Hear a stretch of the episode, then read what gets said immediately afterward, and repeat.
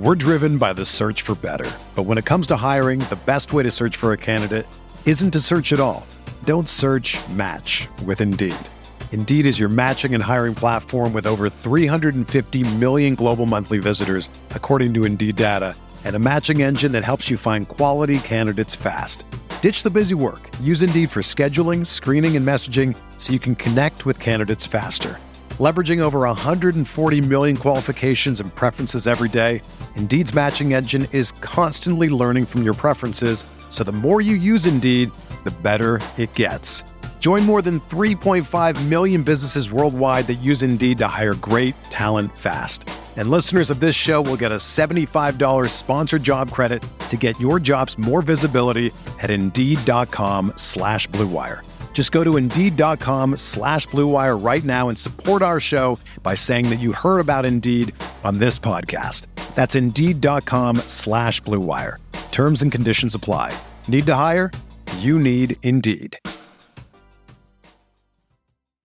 When you need mealtime inspiration, it's worth shopping Kroger, where you'll find over 30,000 mouthwatering choices that excite your inner foodie. And no matter what tasty choice you make, you'll enjoy our everyday low prices, plus extra ways to save, like digital coupons worth over $600 each week. You can also save up to $1 off per gallon at the pump with fuel points. More savings and more inspiring flavors make shopping Kroger worth it every time. Kroger, fresh for everyone. Fuel restrictions apply.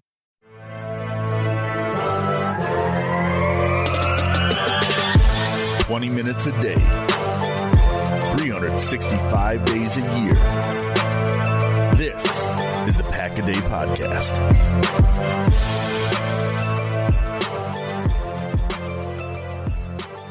What's going on, Packer fans? Welcome back to an all new co branded episode of the Pack a Day podcast, along with Packers Wire. I'm once again joined by my good friend, good friend, excuse me, Paul Bretl. You can follow him on Twitter at Paul underscore Bretl. You can follow me at Andy Herman NFL. We waited to record this podcast until the end of the Brewer game. We wish we had not.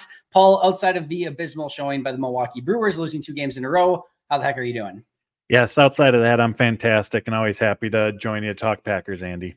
Yeah, thankfully, talking Packers, and thankfully, yes. we are not a 365 day a year Brewer podcast or covering the the Brewers 365 days a year. We'll let all of those people have to deal with all of that. Mm-hmm. We will stick to what we know best, which is the Green Bay Packers. Uh, there's so much to discuss with this team. It feels like the last game was a decade ago, uh, being all the way last Thursday. Um, now we still have to wait until Monday to play the next one it was a little bit of a, a, burn the tape game, and unfortunately, you can't get that taste out of your mouth and just immediately play another game. Of course, we've got to wait uh, as many mm-hmm. days as we needed to watch uh, to finally get to Packers Raiders and uh, get a fresh opponent. But um, at the same token, it felt like Green Bay probably needed a little bit of a reset after those past couple games. Maybe get some guys healthy. I'll just start off with, you know, how are you feeling about this team after four games? And, uh, you know, do, do you feel like they maybe needed a little bit of this rest here? Yeah, I'll start with that. I think they absolutely needed the the mini buy. I mean the the laundry list of what their injury report looked like and not just not just injuries but like key injuries that really any team if they were without as much star power as the Packers have had like that's difficult to overcome let alone for this team with so much youth so much inexperience on it so yes I think this mini buy came at a good time for them and then I mean they'll have their their extended by their normal buy following this Raiders game again, just to get more healthy. But it, you know, I think for me, the highs and lows, like the valleys, it's greater than maybe what I anticipated. But I feel like overall, the ups and downs that we've seen, and you know, you look at a lot of the the won their record, but just kind of a lot of key metrics, you know, they're they're around league average, and you know, I feel like that just that fits that sums up this team well. Again, maybe we've gotten there a little bit more crazily than what I would have anticipated over the summer, but where we're at right now, reflecting on kind of the overall performance of this team, you know, I, I think it does align with, for the most part, with what expectations were. I do wish to some extent that we would have been able to see over the first four games sort of this real Packers team Bakhtiari misses three games. Jenkins misses multiple games. Jaire misses multiple games. Campbell uh, has, you know, basically two games where he's playing hurt. Zach Tom's playing hurt this game. Runyan goes down early, is playing hurt in this game. And I mean, we can go. Uh, Eric Stokes hasn't played a game yet. It's great to see him back practicing, but he hasn't played a game yet. Like, we Rashan Gary's on a snap count. Aaron Jones has been hurt. Christian Watson's been hurt. Like this is not a handful of your, you know, replacement level starters that you're like, oh, that stinks, but oh, it's going to be fun to see maybe a, a rookie or two kind of, you know, play um, within the, you know, it, just kind of see him play and maybe get some snaps. This is totally different. This is like the core of this team that they did keep around that you were expecting either like mm-hmm. the Jaires, the De'Vondres, the, the, the Bakhtiaris, the Jenkins to be able to maybe pull a little bit more of the weight and sort of be a team that you know be the group of this team that's going to maybe be able to help them win some games. And then you're like christian watsons and the guys that are like really expecting to take that next jump. So it's been really hard to really gauge exactly what this team is when so many of those key players have been hurt so far. Yeah it, i mean like you said i mean just listed off a lot of them it, it, that's just so much for any team to have to overcome yeah, no, it really, really is. Uh, I wanted to talk about a article that you recently did to kind of kick us off here today because I think it's been maybe one that hasn't been talked about enough. I think it we we've sort of probably all covered it in some capacity, just with the Packers struggling with the running game. But I thought you broke it down in a really great way, and and that specifically the Packers struggling on early downs. And it's one thing to say like you know, of course they're going to want to run the ball on early downs to get into some second and shorts and third and shorts to be able to sort of keep everything in the playbook open to them but it's not just uh, running plays on early downs. I thought there were some opportunities early in this past game for Jordan Love. Um, just a couple of those swing passes that I thought he could have maybe got to within his progressions that were almost like baked in, not run plays, but almost like would have acted as a run play where you've got an opportunity to maybe get it down the field. If it's not there, you swing it out and pick up some yards. But this is a team that struggled on early downs and really got itself into some disadvantageous situations. Yeah, I mean that's been the there's a number of things that go into it, but that in itself has been probably the biggest issue that they faced. I mean, uh, a failure on first down puts you in obvious passing situations. The pass rush can pin its ears back. The defense gets into favorable matchups. Jordan Love's completing just 46% of his second down pass attempts this season. And I think, again, that goes to show just the disadvantageous situation that the offense and the passing game's in. And yes, it starts with an, uh, an ineffectiveness in the ground game but you know, Matt LaFleur talked about this on Friday following the Lions game. You know, they loaded the box against Green Bay, and they're not the first team to do that this season. You know, their uh, uh, opponents want to see love this young offense. You know, uh, be able to push the ball in the passing game. And the Packers, as LaFleur said, they run a number of run pass cans where, you know, it's Love's decision kind of based on what the defense is doing. Is it going to be the specific run play that we've called or the specific pass play? And again, LaFleur said that he wants to play the probabilities. So when the defense is in cover one, they're heavier in the box, he's got one on ones outside. Like that's what he wants Love to take. He wants to take those opportunities versus running into that loaded box. The the issue, however, is that this passing game on its own, it doesn't have the the the strength to shoulder being the the the main option in terms of moving the ball. You know, Love's had his accuracy issues the receivers, tight ends from a route running standpoint in terms of attention to detail and being all right where exactly they need to be and being there at the right time like that still hasn't you know happened consistently. So you take that the inconsistencies and moving the ball through the air has been it's been a challenge for this group. And then you couple that with the inability on the ground and they're stuck in these second and long third and long situations where they're just aren't able to move the ball. Like if they're only picking up, you know, if it's incomplete or a one, two yard, even three yard gain on first down, like right now it almost feels like doom for this offense. Like it doesn't feel like they have the ability to move the chains from that point. And it just snowballs from there. You know, the defense, you know, it's a lack of complementary football. It's a quick possession, a quick punt. The defense is on the field more. I mean, look at that fourth quarter in Atlanta. The offense ran 11 plays. Uh, they were on the field for three minutes, and not to excuse the defense's performance, but like that's hard when you're out there that much, especially when you're already struggling in the run game. Now the opponent is uh, putting points on the board. They're controlling the the game from a time of possession, from a play calling standpoint. That Atlanta game and the Lions game, the two teams that ran for 200 yards. On average, Detroit and Atlanta ran 25 more plays in those games than Green Bay did they held the ball for almost 15 minutes longer. Like, good luck winning those games when the discrepancy is that huge. So now the defense is struggling to get off the field. The Packers offense gets the ball back, and now they're trailing in many instances over these last few weeks by a touchdown, maybe two touchdowns. And those same issues that we had originally when it was zero zero in this example are now just um, magnified because you're losing. So you still can't run the ball um, just because that hasn't been effective. There's more of a stressor on the passing game. The defense is giving you those looks, daring you to pass the ball. So you feel like you need to take that opportunity. And again, that cycle for a large portion of the Atlanta fourth quarter and the last two games has just it's it's been vicious and it's been you know running kind of like a snowball down a hill in terms of the the struggles and just magnifying it but uh, again it all goes back and it's for various reasons but it all goes back to those struggles on first down and to your point and LaFleur talked about this yeah they got to find ways to get Aaron Jones the ball they got to find ways to get Christian Watson the ball even if it's you know designed schemed up touches like you can't let the defense do 100% of the dictating in terms of what play you're going to run and who you're going to get the ball to. You know, they have to get them some design touches. Uh, the Lions going into that game, they had struggled uh, quite a bit defending running backs in the passing game.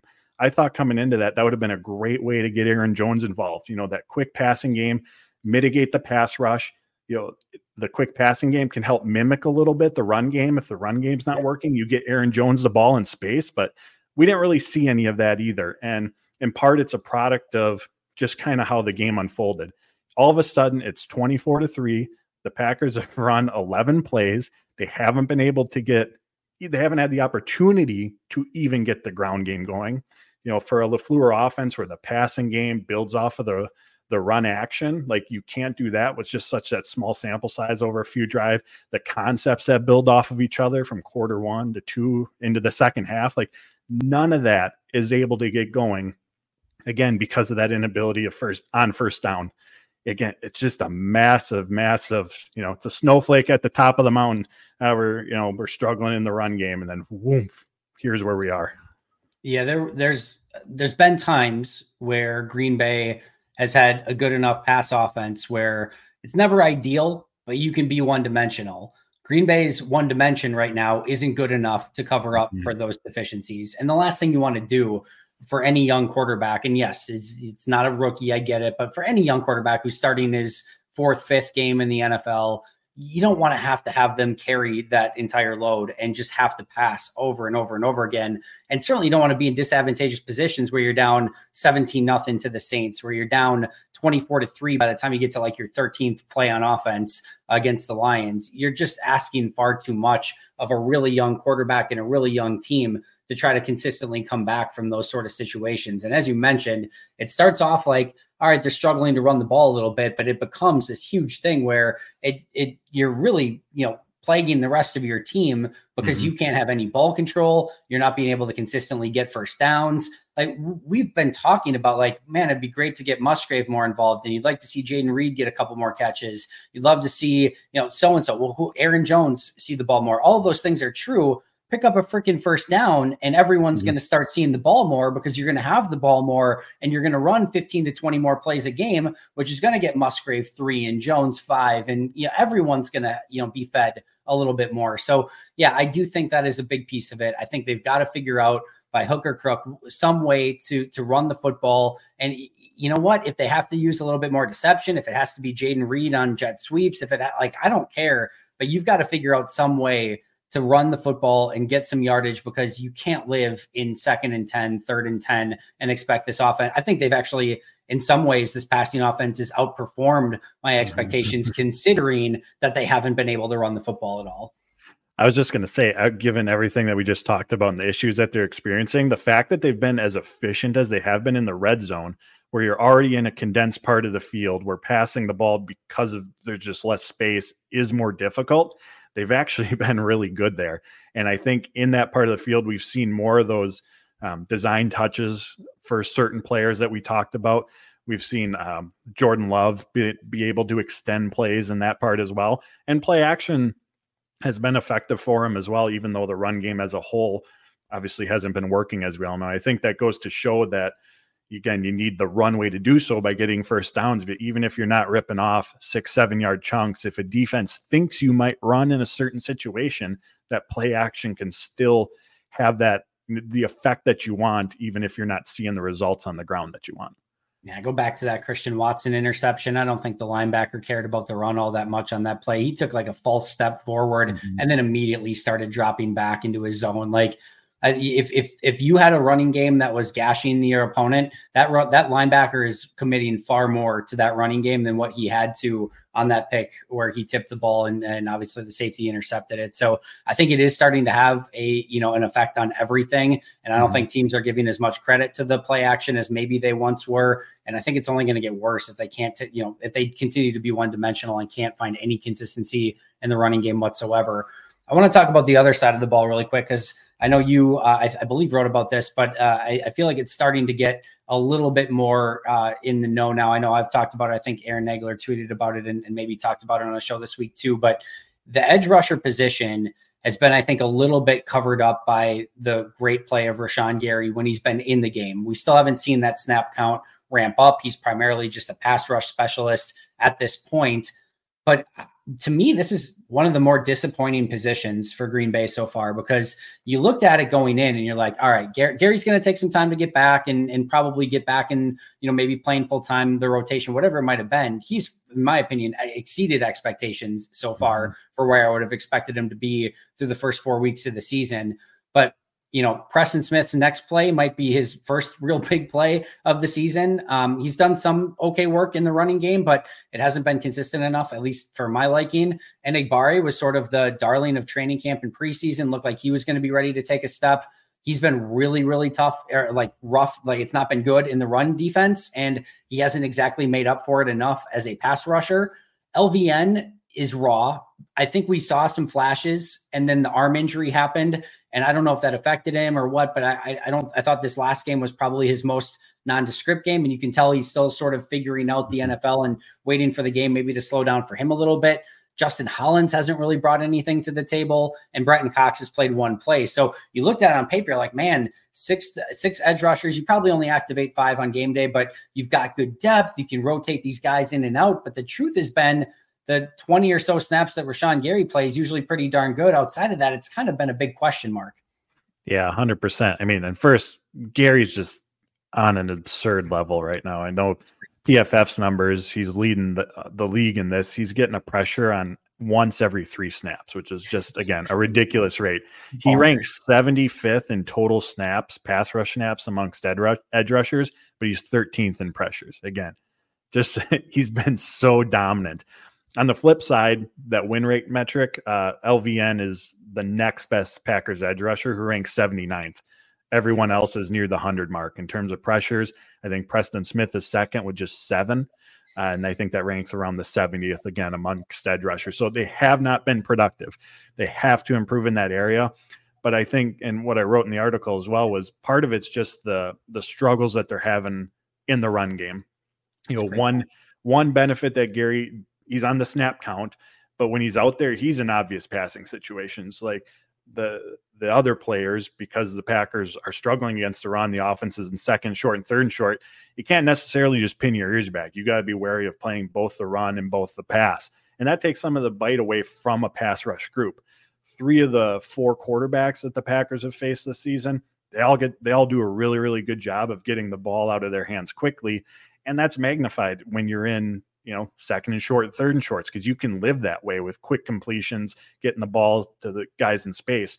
When it's second and long, third and longs, you got to, you know, wait for some longer developing routes to take place in order to try to get past the first down sticks, gives the defenders a little extra time to get there as well. So, again, not not absolving the edge rusher room of their overall play. They have to improve uh, along or in addition to Gary to join him, yep. of course. But I think it is also a product of the issues that just the team as a whole has had on the ground game.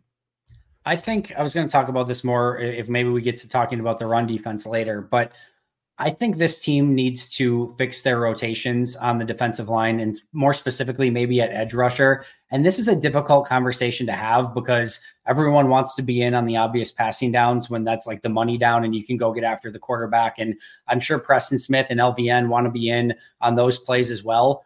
I think this, I don't think this team can play Enagbare on the non obvious passing downs and just consistently, you know, live with his level of run defense. I think to some extent that goes to the defensive line as well. I think on early downs, we need to see more of Clark and Slaton along the defensive line. And I think you need to see LVN and Preston Smith along the edges and almost weaponize them as run. Like, we need you to defend the run. We need you to get out there on early downs, set a strong edge, be the guys that are holding up against the point of attack against the run. We know that that's going to amount to maybe some less playmaking opportunities for you, but that's what the job description calls for right now. And again, I mm-hmm. know that sucks for a guy like Preston Smith, who I'm sure would love to be out there on some of. I can live with, especially because of what Rashan Gary's doing. If, if that means that Rashan Gary, Enagbare, you know, Devonte Wyatt and Karl Brooks need to play the obvious passing downs, and you have to live with those four just being more of your pass rush specialists, and that maybe doesn't, you know, maybe it's not as great because Clark's not out there, and maybe you'd like to rotate those guys a little bit more. So be it at this point. I just don't. I don't think Enagbare and Wooden and Brooks and even Wyatt to some extent and Hollins. I don't think that those guys can live as much on the obvious rundown. So um, I I, just, I think the rotations have been a little bit too loose, and I think they need to sort of make those guys a little bit more focused in a specific area, focus on what they do well, and then let the other guys cook on pass rushing downs. Because if, if they just keep rotating willy nilly and don't have a plan for stuff, mm-hmm. that's how you end up with the goal line situation where it was first and goal from the eight. And it, yes, yeah, Slaton's in there. That's great. But I think it was either it was either Brooks or Wooden, and then Hollins and Enagbare are your front four with Quay and McDuffie as your linebackers. Keisean Nixon still in, in the slot and it's first and goal from the eight. They run to the two, I think, and then the next play it's another running down. They keep everyone in the game, and I think kind of go fast. And you just don't have the guys that can hold up at the point of attack in that situation. So I think they have to be a little bit more focused on who they have in the game when, and start weaponizing some of their players for specific roles. We're driven by the search for better, but when it comes to hiring, the best way to search for a candidate isn't to search at all. Don't search. Match with Indeed. Indeed is your matching and hiring platform with over 350 million global monthly visitors, according to Indeed data, and a matching engine that helps you find quality candidates fast. Ditch the busy work. Use Indeed for scheduling, screening, and messaging so you can connect with candidates faster. Leveraging over 140 million qualifications and preferences every day, Indeed's matching engine is constantly learning from your preferences, so the more you use Indeed, the better it gets. Join more than 3.5 million businesses worldwide that use Indeed to hire great talent fast. And listeners of this show will get a $75 sponsored job credit to get your jobs more visibility at Indeed.com slash BlueWire. Just go to Indeed.com slash BlueWire right now and support our show by saying that you heard about Indeed on this podcast. That's Indeed.com slash BlueWire. Terms and conditions apply. Need to hire? You need Indeed. So you guys really need to make Little Caesars, which is the official pizza sponsor of the NFL, part of your game day routine. Pizza is the ultimate game day food. There is no question about it. If there's one thing that rivals my love for the Green Bay Packers and my love of football, it's my love of pizza. And right now, you can actually order online during their Pizza Pizza pregame. It's one hour before NFL games, and you can get ready for football, fun, choose your favorite Little Caesars pizza, pick the toppings that you crave. Me, this is going to sound weird, I know, because you know uh, my pickiness with food. I love mushroom and onion. That is my absolute favorite pizza. I know it's probably not everyone else's. And of course, you know you love my food takes, but I love mushroom and onion pizza. I love it from Little Caesars. Either way, you win. And speaking of winning, Everyone's going to score with convenient delivery. They also have their in store pizza portal so you can pick up, you can grab some friends, enjoy a few slices during the tastiest hour before kickoff. Trust me, you're going to love it. And, and if I have to recommend one thing for sure, have to get the crazy bread. The crazy bread is an absolute must. Enjoy it, enjoy your game day, and enjoy it more with Little Caesars. So many of you probably know that Damian Lillard was just traded to the Milwaukee Bucks, and as soon as I found out, I had to get opening day tickets immediately, and I will be there at that game because I use Game Time and even got to use code PACKADAY for $20 off, which made it even more sweet. The process was so insanely simple. They have these flash deals, and you can click on the different areas of the stadium to see which prices are available. You can see the actual view of the seats. It was hassle free and just super, super simple. Game Time is the place for last minute ticket deals as well. You can forget planning months in advance. Game Time has deals on tickets right up to the day of the event. Get exclusive flash deals on tickets for football, basketball, baseball, concerts, comedy, theater, and so much more. The game time guarantee means that you'll always get the best price. If you find tickets in the same section and row for less, Game Time will credit you 110% of the difference. Snag the tickets without all the stress with Game Time. Download the Game Time app, create an account, and use code PACKADAY for $20 off your first purchase. Terms apply. Again, create an account and redeem code PACKADAY for $20 off. Download Game Time today. Last minute tickets, lowest price, guaranteed. It's finally football season, which means it's also finally daily fantasy football season. And while I get excited to play daily fantasy every year around this time, I'm even more excited this year because I'll be using prize picks for all my daily fantasy selections. Prize Picks is really simple to play. You can make picks and submit your entry in less than 60 seconds. Even better, they offer ultra quick withdrawals to make all your transactions super fast and easy. Also, keep an eye out for weekly promotions that can lead to big payouts. My favorite? Taco Tuesday. Each Tuesday, Prize Picks discounts select player projections up to 25% to provide even more value. Before football season ramps up, I've been using prize picks for my MLB and college football picks as I prep for a season of winning in daily fantasy football. The experience has been amazing, and it's increased my daily enjoyment of watching Brewers and Badger games.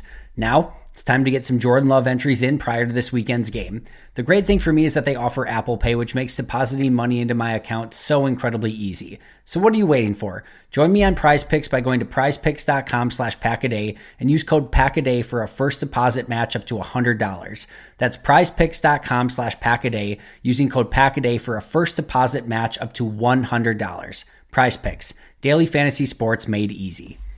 Yeah, I think that's a great point. I mean, going back to to the offseason and looking at just the run defense unit, specifically the interior, I mean, that was the big questions like who's going to defend the run? You have Karl Brooks and Colby Wooden, who were known pass rushers coming out of college. And also, there's just a transition going from college to the NFL, specifically yep. with run defense. It's one thing to say, hey, pin your ears back and just go from point A to point B and get the quarterback. It's a whole nother thing with run defense. And I know Devonte Wyatt came on strong at the end of last season, but that was as a pass rusher. If you go back and listen to Kenny Clark, uh, Jerry Montgomery this offseason, they both were pretty clear that run defense is an area that he has to continue to get better at. So 100% agree uh, in terms of trying to limit the, the roles of those three in those situations just to maximize what you do have with Clark and Slaton. I would I brought this up to Justis Mosqueda as well. I don't think he liked it as much as I liked it. So you can feel free to crap on my idea as well. uh, I, I kind of want to see potentially Karl Brooks used as a big edge rusher like he was used in college on run mm-hmm. defense too. I just you know what? Give give it a shot at this point. And I, I, like I think it's at some point you just need to start throwing some crap against the wall and see if something can fix it. Whether that's bringing up Jonathan Ford to play 15 snaps of run defense, whether that's playing Karl Brooks as a big, you know, 280 whatever he is pound edge rusher like he did at college, mm-hmm. um, and just to set the edge and be a bigger player there. Like I don't care what it is at this point. I just think you have to start trying some different things because um, you know, as they've kind of alluded to, the definition of insanity is doing the same things over and over and keep giving up 211 yards exactly to the opposing team, uh, and or 211, 27, whatever it was. Um, mm-hmm. But yeah, they've they've got to try some things at this point, and I'm all ears for any ideas at this point. Yeah, I mean, I'm all for that. Again, I, am at the same thought process as you. With we're kind of at the point of like, well, why not? Let's try something different yeah. just to see if something works.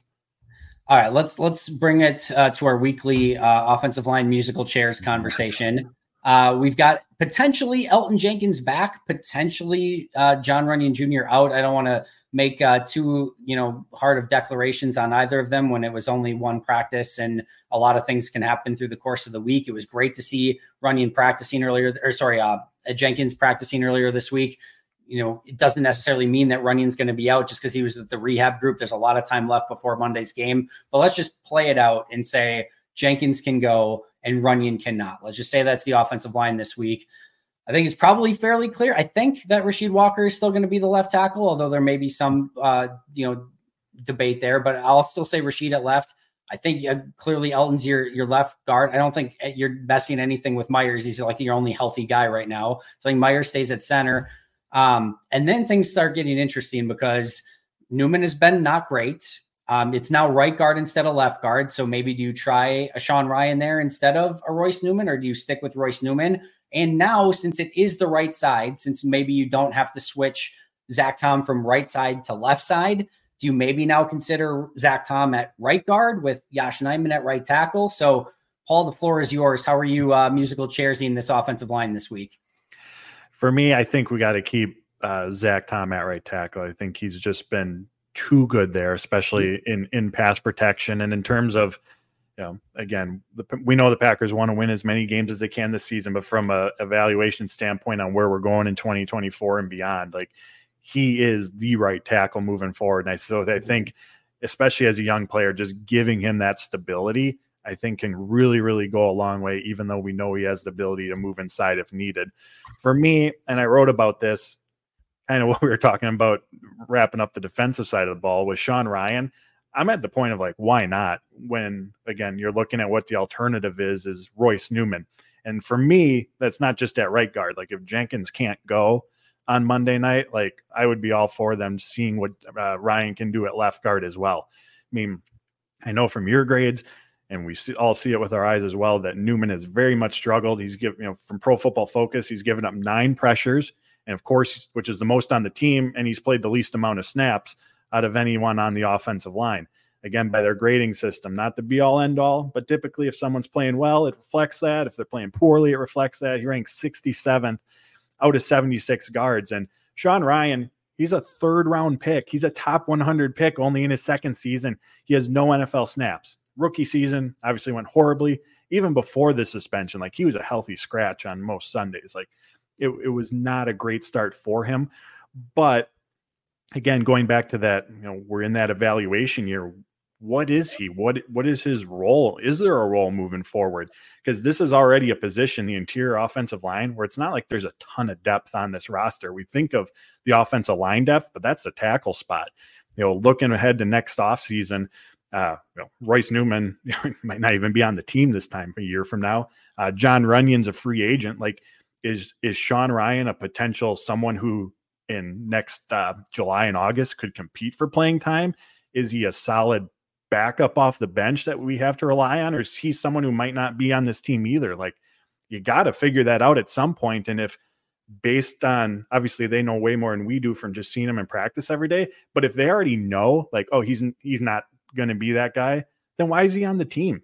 Like, if he cannot get snaps right now over Royce Newman because you the Packers just know or know that he's not ready. Like, is he ever going to be? That was kind of my big thing. Like, if it's not now, when's this opportunity going to present itself that he can get on the field? And that's why I said, if that's how they truly feel, like I, they should probably be looking for someone else right now to you know be that depth along the interior offensive line. So that's where I'm at with this whole situation. Again, he's a second year player, top 100 pick no NFL snaps, and I get why up to this point. But again, if the alternative right now is Royce Newman, who is very, very much struggling, and again, I don't know if Rhyan might be worse. I have zero clue. Again, we got to see him, but again, I'm, I, I just want to see them try something and it, just figure out, all right, where does he fit, if at all, into any sort of future plans that might consist with this offensive line.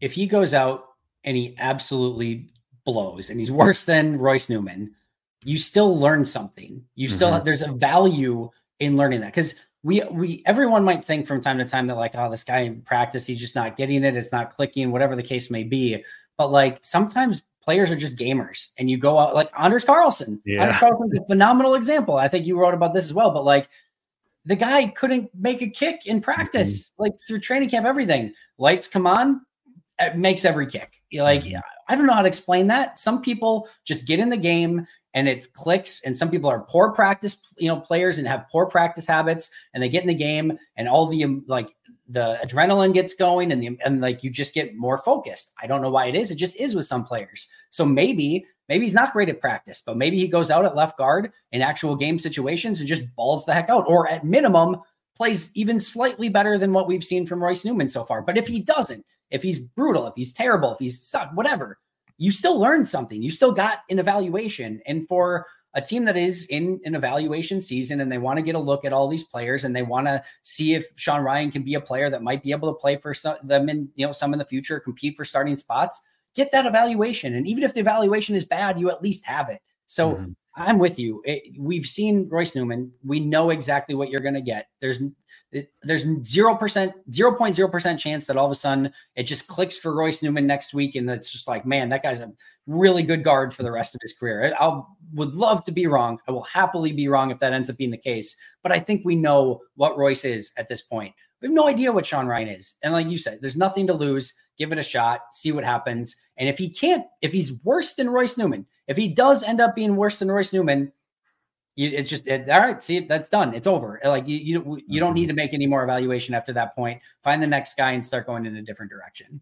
Yeah, hundred percent agree. And for what it's worth to everyone out there, I thought that Newman, or, or excuse me, Rhyan was the more consistent player of the two uh, during training camp this summer. I think what you would get with Rhyan, I think you'd get a much better run blocker with Sean mm-hmm. than you would have Royce Newman. In fact, he might be like one of the better run blockers right now on the team because I, I, thought he run he you know did run blocking pretty well in preseason.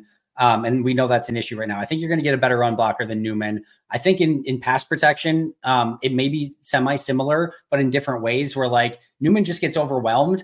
I don't think Rhyan's going to get as overwhelmed, but I think there's going to be a lapse here there with like a, mm-hmm. a stunt or a whatever the case may be, and it's just going to look really ugly. And you might have some immediate pressure, which might be what they're worried about. Is like man, we might put this guy out there and you might allow a three second hit and, you know, Jordan Love just gets annihilated or whatever. So I, that that's kind of what I think would happen if they played him a little bit more. So let me see it. I want to I want to see if he can actually go out mm-hmm. there and perform. And sometimes, guess what? Shocker, players get better when they play in the games, right. and like he might just need reps at this point. And I don't know. I'm, I'm ready for it. Good, bad, or ugly. Show me what it is, and we'll evaluate from there.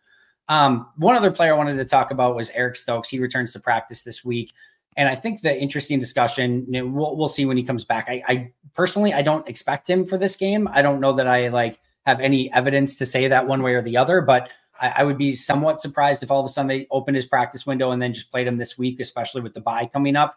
Um, I would think that, you know, the next game or even further down the line is more likely, but we shall see. But regardless, when he does get back, what's your vision for what Eric Stokes' role should be? Because it's a really fascinating question. Oh, it certainly is. That's the million dollar one right now. I mean, obviously, we'll just start with who's out there right now. It's Jaire Rasul on the boundary, and they are boundary cornerbacks. We know they experimented with Rasul inside last season, just didn't see that same effectiveness, playmaking ability. Eric Stokes, he's a boundary cornerback as well, and obviously Keisean Nixon in the slot. So, how do you go about mixing and matching? Like in terms of where it makes the most sense, it would be getting Rasul Douglas over to the safety position, your biggest question mark on the defensive side of the ball. And Brian Gutekunst, go back to it, but during the combine, I think it was, he talked about that and how uh, Douglas's skill set, uh, uh, reading the quarterback's eyes, ability to attack downfield, like it fits well with you know some of the responsibilities that come at the safety position.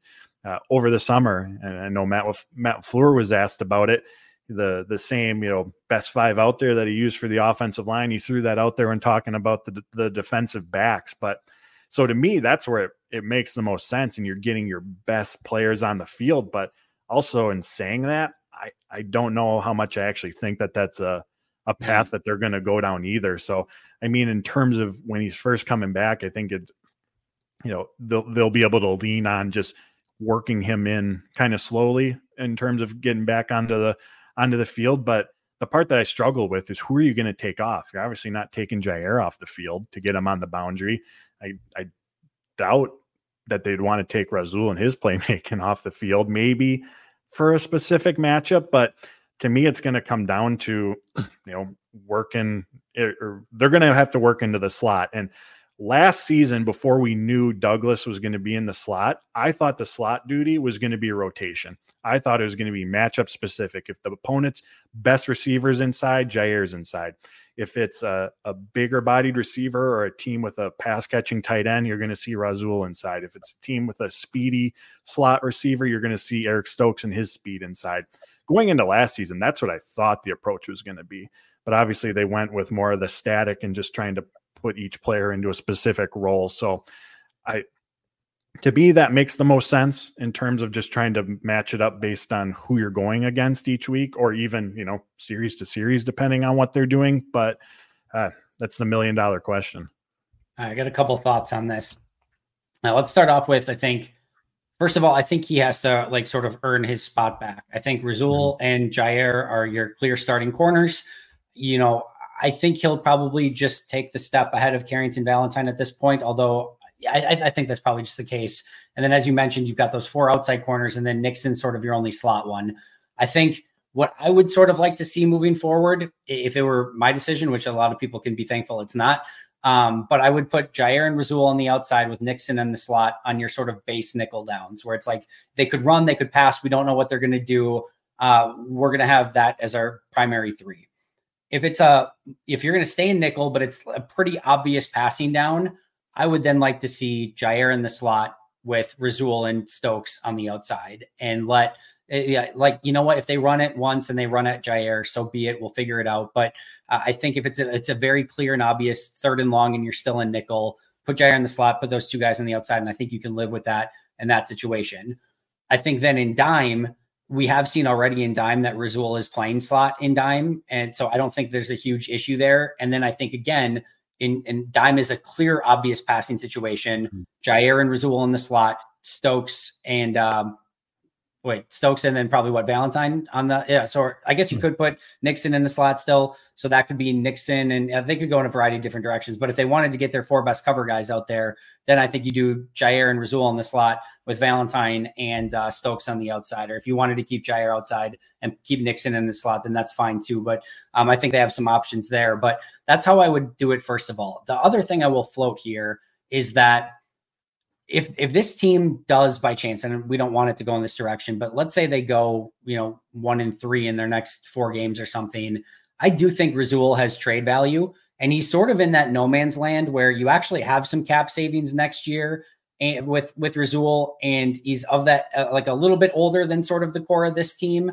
and you do have Jaire, and you do have Valentine, and you do have Stokes, and you kind of want to get those guys in the field. And while I think that Douglas could very much help a contending team as a starting quarterback right now. I also think that they're like this is probably the ceiling for Rasul. Like this is mm-hmm. kind of like the right now is probably the best version of Rasul. I guess maybe the two years ago was, but like this right now is probably like the best version of Rasul that's left. I don't think there's another layer to this. Whereas you're hoping that maybe Stokes or Valentine or those guys could reach a higher level with more playing time, more experience, and those sort of things. So it wouldn't shock me if like especially with some of the cornerback injuries that have been happening around the league the chargers just traded away jackson. Maybe they could use a guy. If some team that's legitimately contending for a super bowl or playoffs came calling and said we'll give you you know x pick and it a takes sort of some of that logjam away while also giving you the ability to play stokes and jaire and valentine and nixon and those guys i don't think it's likely but i also wouldn't necessarily say it's impossible either. Yeah i mean i that's a interesting thought. I didn't even look that far ahead to consider that. But I mean, everything you laid out makes sense. I just I hope once Stokes is back that you know, having that that uh, depth that they have at the cornerback position that is so so rare what they have right now. And I just hope that it's it's it's maximized, especially with the the ability that they do have. And you laid it out by the different. Uh, uh, defensive packages that they're in to just kind of maximize that ability and put them in the best positions to be successful, specifically on who the the opponent is that they're going up against. And I think it just goes back to my overall point of like, I think we just need to see a little bit more specialization on defense. Mm-hmm. This team is not stacked with uh, 11 defenders who can do everything, who are just good at run defense, good at pass defense, good in like, they have like sort of specializations for almost every single one of these players. And I think they need to utilize that a little bit more because I think in some of these players, as like platoon players, can be really freaking good if set up in the right situations and scenarios.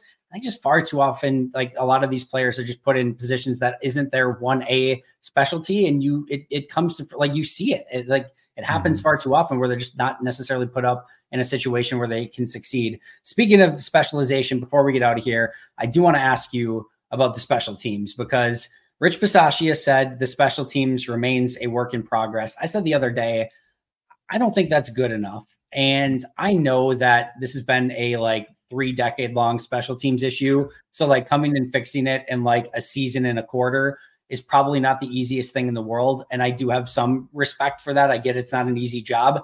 I also get that Anders Carlson is rookie kicker, kicking pretty darn well right now. I get that his punter is his first time NFL punter, Daniel Whelan, has done a pretty nice job so far. So this isn't the complete dumpster fire, unmitigated nightmare that maybe we have seen in some seasons past.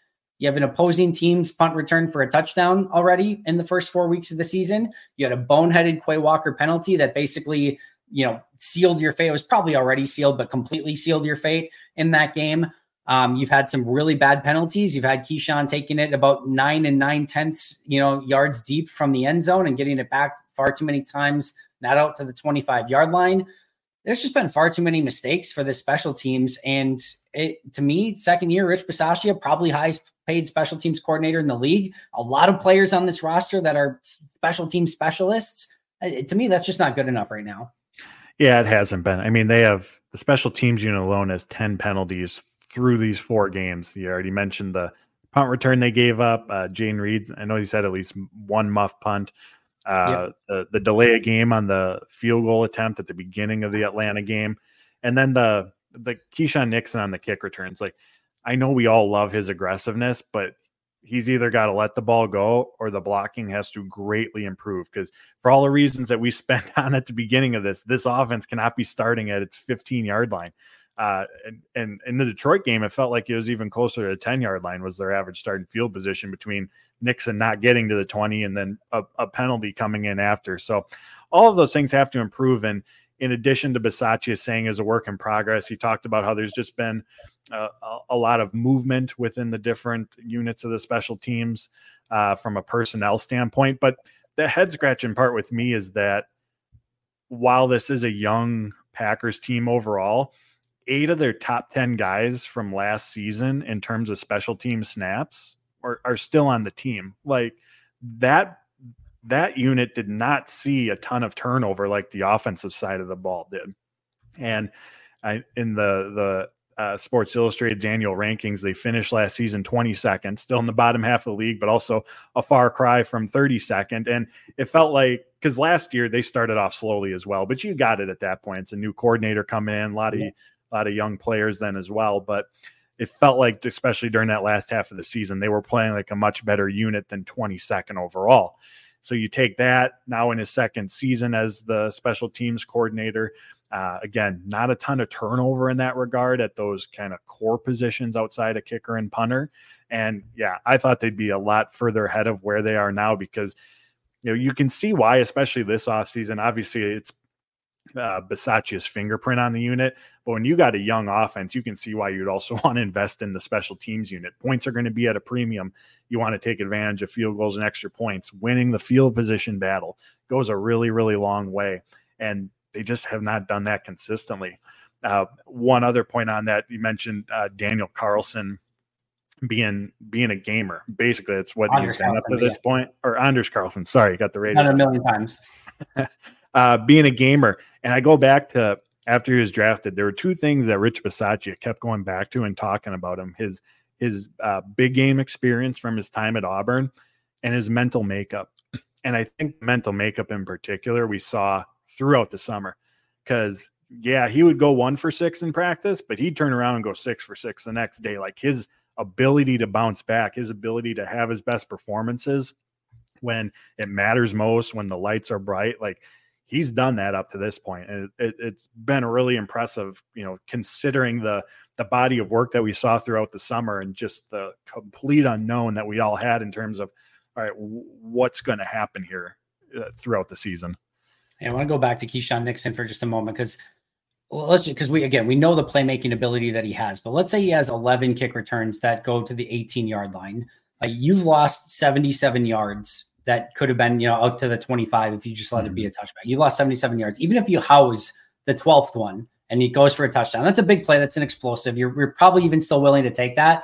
You still lost two two net yards in the entire situation. By mm-hmm. like, if, if 11 of them go to the 18 and the 12th goes to the end zone, it's still two yards under expected if you just let it go to the 25 yard line every time. So um, we all want that explosive play, and we know that he's capable of doing it. And there's still a level of excitement when he gets the ball in his hands, but mm-hmm. there does need to be, you know, some level of like, all right, if it's this deep and you have to make a jump catch to make like maybe just let that one go. So uh, I mean, it's it's tough. You don't want to take the playmaker out of him. I get it, but at the same token, like you said, this is not a team that's set up to start at the 18 and go, you know, 82 yards every single drive. It's just not going to happen with this team. So there does have to probably be a little bit more of reeling him back in, um, even if again it might take away some of the explosiveness that can happen from time to time. Yeah, hundred percent. I mean, we talked about the the impact of uh, of a lack of complementary football, and the special teams has included that as well. I mean, mm-hmm. when they're starting at the ten yard line, they having the three and out. Now the opponent's receiving the punt around midfieldish or whatever it might be. You know, again, all of it has a trickle of down effect negatively in in, in this example, but all of it impacts the the rest of the game. If it were up to me, I think I would probably just have the offense, defense, and special teams play better, um, and then I think everything just fixes itself. So that's just me, though. Uh, Paul. What's that? I was going to say they should try that one. Yeah, they should really try it. I don't know why they haven't. It's, it's ridiculous. Fire Joe Barry. Um, just kidding. Uh, Paul, great stuff as always. Where can we find uh, all of your incredible work and uh, plug some of those great articles that you've been putting out? I appreciate it, and you can find all my work uh, over at Packers Wire, including a, a, number of the articles and topics that we discussed today. Also, uh, hit subscribe over on YouTube. Channel name is Paul Bretl. Yeah, make sure to check that out. He does awesome work on the YouTube channel, Packers Wire. He's all over the place. And again, you, obviously you get it here once a week, but you're going to want to be checking out all the great stuff that Paul's put, putting out far more often than that. So make sure to do so. You can follow me on Twitter at Andy Herman NFL. Of course, follow the podcast at Pack-A-Day Podcast. That's going to do it for Paul and I today. But until next time, and as always, go Pack Go.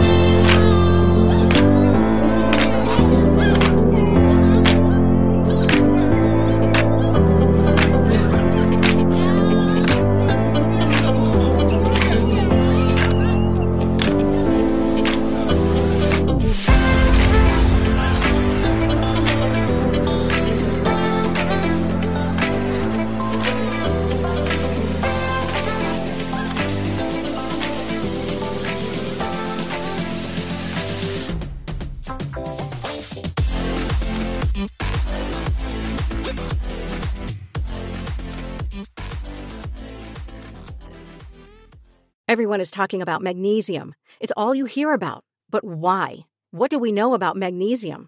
Well, magnesium is the number one mineral that 75% of Americans are deficient in. If you are a woman over 35, magnesium will help you rediscover balance, energy, and vitality. Magnesium supports more than 300 enzymatic reactions in your body, including those involved in hormonal balance. From functional medicine doctors to mental well being and female hormone experts, we all know that magnesium is the one mineral to improve all aspects of well being and health. But which one? Magnesium Breakthrough from Bioptimizers, the trusted choice recommended by leading experts with seven best absorbed forms of magnesium to ensure your body receives the support it needs for overall well being. Go to bioptimizers.com slash balance today and use code BALANCE10 for 10% off. Support your journey to wellness at B-I-O-P-T-I-M-I-Z-E-R-S dot com forward slash balance. Magnesium Breakthrough from Bioptimizers, your foundation to optimal health and vitality.